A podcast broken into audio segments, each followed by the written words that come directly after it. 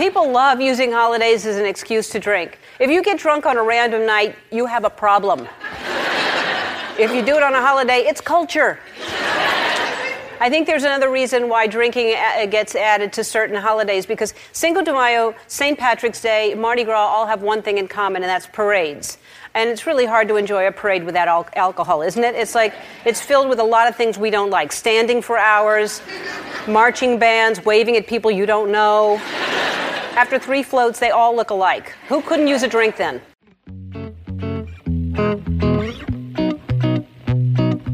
Hi, everybody. My name is Shana, and this is the American English Podcast. My goal here is to teach you the English spoken in the United States through common expressions, pronunciation tips, and interesting cultural snippets or stories.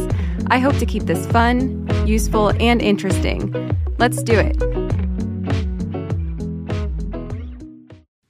Hello, everyone. How's it going? All is good here. In that introduction, you heard Ellen DeGeneres in a video titled Ellen Asks the Audience Why We Celebrate Cinco de Mayo. Cinco de Mayo means the 5th of May in Spanish. It's become an annual celebration filled with activity across the US.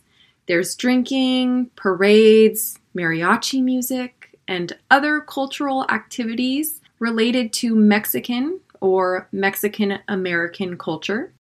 What's odd though is most people born and raised in the US don't know why Cinco de Mayo is celebrated in general and why it's such a huge event here. In today's episode, you'll learn just that. To make this lesson extra fun, you'll hear a joke, practice pronunciation, and learn important drinking vocabulary. By drinking, I mean drinking alcoholic beverages. So let's get to it and start with that joke. Are you ready? Why wouldn't the bartender serve the snake? Any ideas? Because he couldn't hold his liquor. this is a simple one. Let's go through it. A snake has no arms or hands, so he literally cannot hold his liquor. Liquor is, of course, a distilled drink. So, vodka, tequila, rum, or gin are liquors. The humor in this joke is the fact that to hold your liquor has another meaning. We say that someone who holds their liquor well is someone who can drink quite a bit without getting drunk. They might speak well and walk in a straight line after a few drinks. On the flip side, someone who cannot hold their liquor, like the snake, drinks and gets too drunk. Someone who can't hold their liquor might order a few cocktails or any type of alcohol for that matter, and then start slurring their words, tripping and falling, or maybe even vomiting. Yikes. Let's hear the joke one more time. Why wouldn't the bartender serve the snake?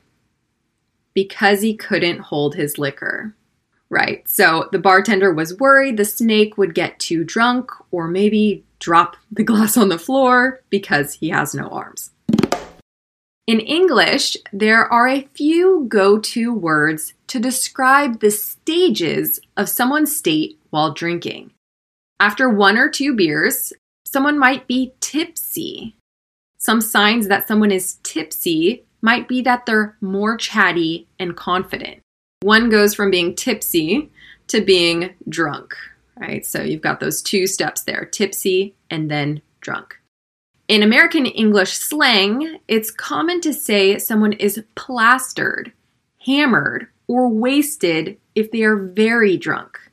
A cop or doctor might use the term inebriated or intoxicated to sound more formal. They might also say they were under the influence. My mom might say, uh, or actually anyone who speaks in a playful way, as drunk as a skunk. When someone goes too far with their drinking activity, they might black out, meaning they won't remember the events that occurred at a specific point in time. Have you ever blacked out? Let's move on to the expression of the day, which is bottoms up. We'll go through the definitions first. Bottoms, well, a bottom is the lowest part or sometimes the underside of something. Bottoms here refers to the lowest part of someone's cup or glass, the part that touches the table. Up, in this expression, is a direction. The opposite of down is up. In English, we say bottoms up right before drinking or chugging a beverage. It's similar to say drink up or finish your drink. And it's especially common to use at a bar before taking a shot or drinking with others. Everyone lifts their glass, and at that moment, someone will likely say cheers or bottoms up. Let's go through some more examples when we would use this expression in real life situations. Example number one Imagine you are on a tour in Paris, and the tour guide has a very strict schedule for you. At 10 a.m., you'll visit a museum.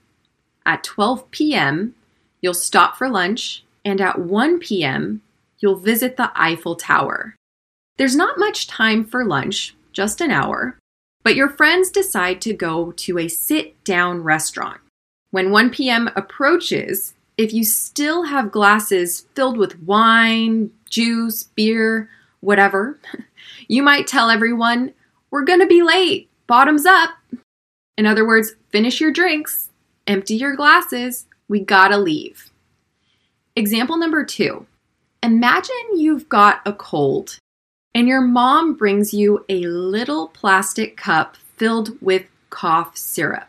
You already know it's going to taste like nasty artificial cherries, but you gotta drink it to feel better.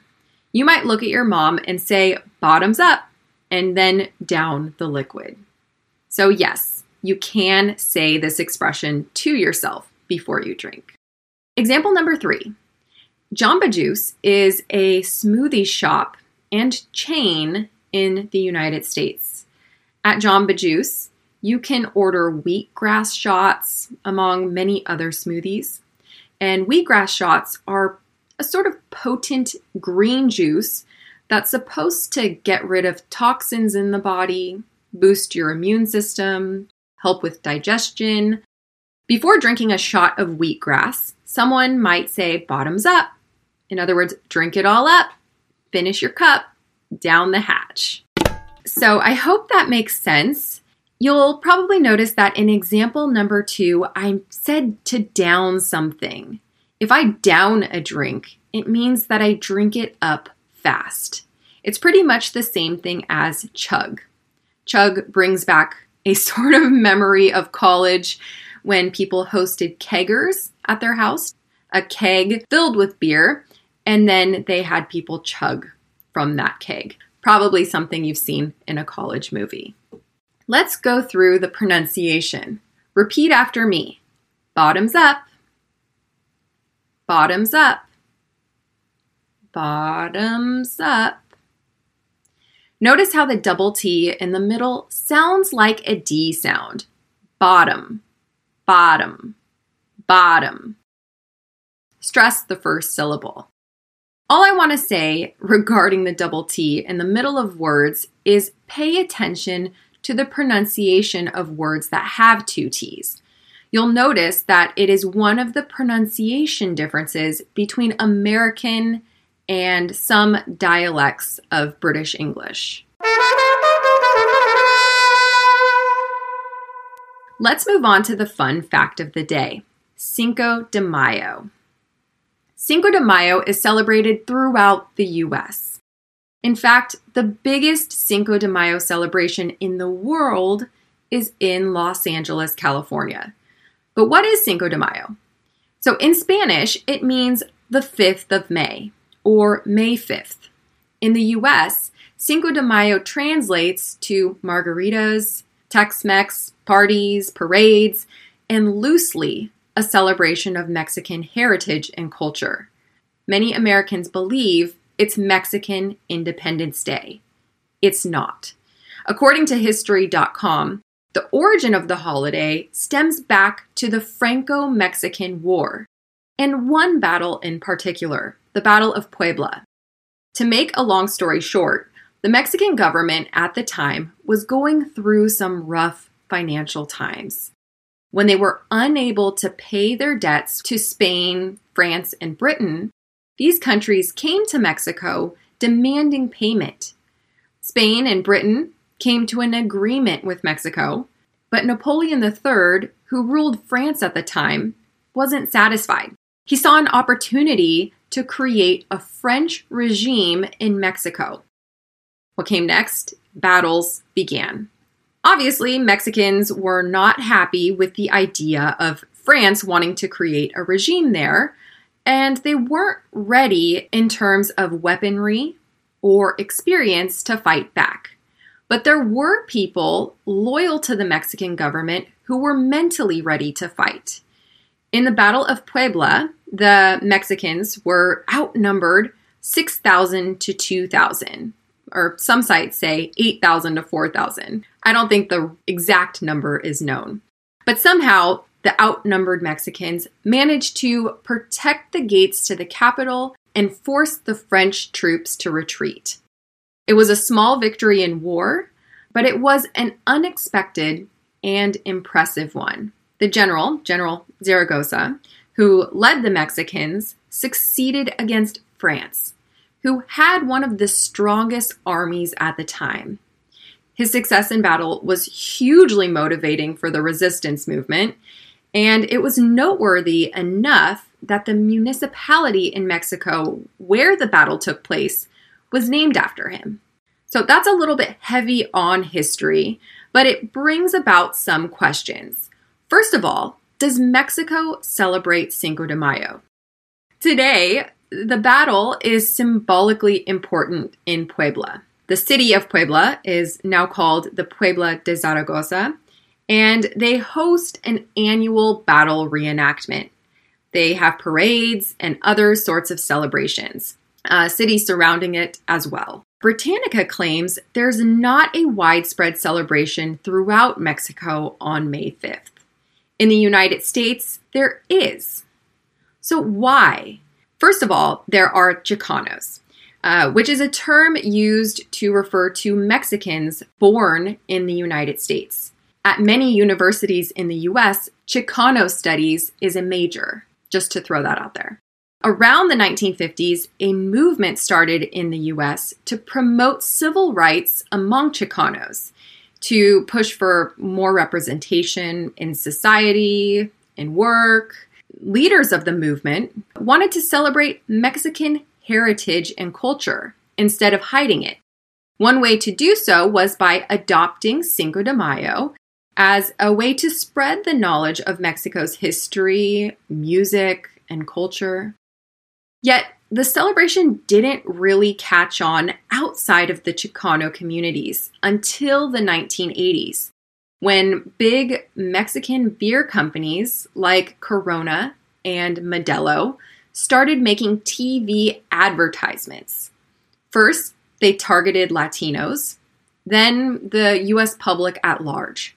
And many ads showed icy cold beers next to beautiful beaches and colorful fiesta decor. This is when Americans outside of the Chicano communities got hooked. And throughout the years, it stayed that way. In cities with a lot of Mexicans or Chicanos, crowds are big. In Los Angeles, 300,000 people attend the Fiesta Broadway, which takes place in downtown LA with Mexican food and games and Latin music. In Chicago, there's normally a huge parade and fiestas around the city.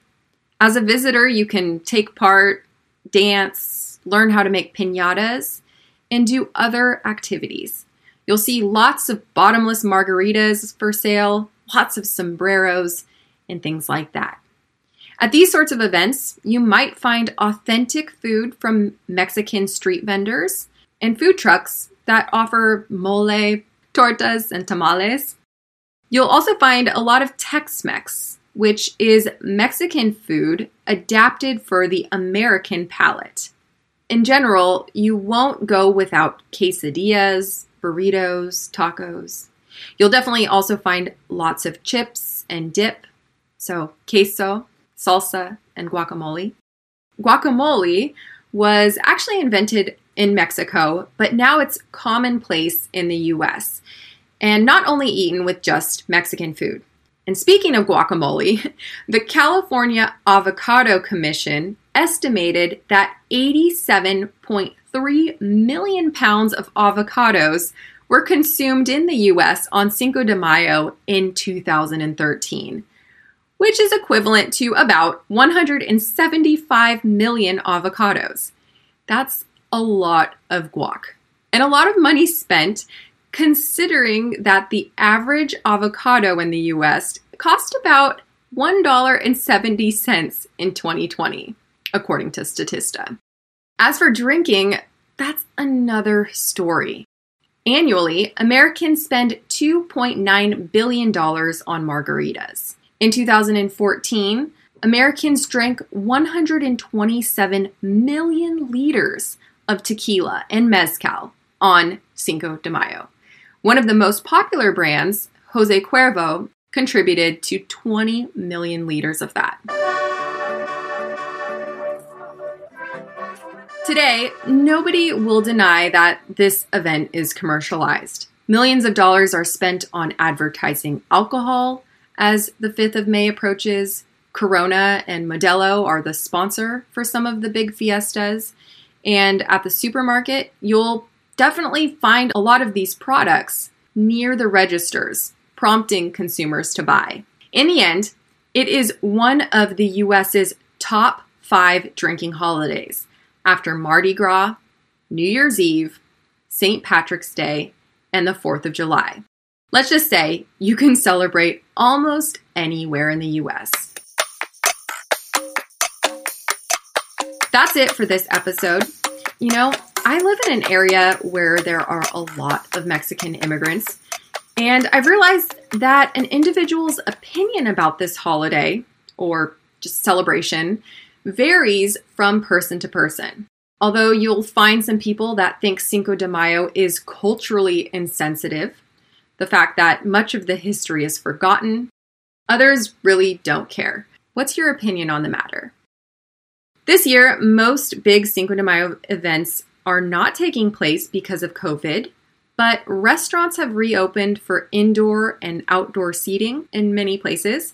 So I guarantee there will be a lot of people dressed up, a lot of margaritas, and a lot of mariachi. So, bottoms up. Thank you for listening to this episode of the American English Podcast. Remember, it's my goal here to not only help you improve your listening comprehension, but to show you how to speak like someone from the States.